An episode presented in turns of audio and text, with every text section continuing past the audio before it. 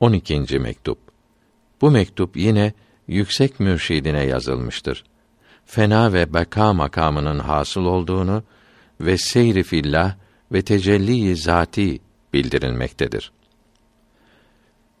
Yüksek kapınız kölelerinin en aşağısı olan Ahmet sunar ki kusurlarımdan hangisini bildireyim?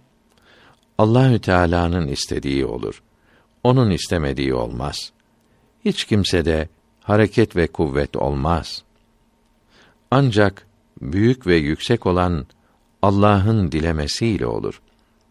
Fenafillah ve bekabillah makamına bağlı olan ilmleri Allahü Teala ihsan ederek açıkladı.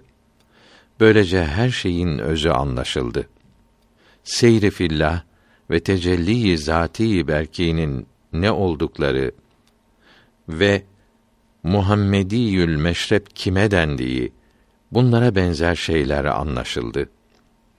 Her makamda bu makama lazım olan şeyleri gösterildi ve hepsinden ileri götürüldüm.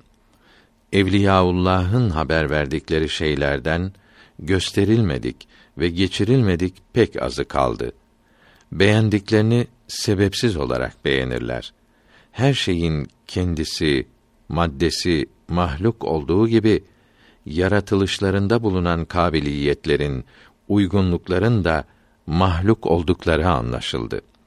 Allahü Teala kabiliyetlerin tesiri altında değildir.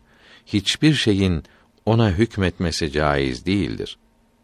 Daha uzatarak saygısızlık yapmaktan çekindim. Farisi Mısra tercümesi.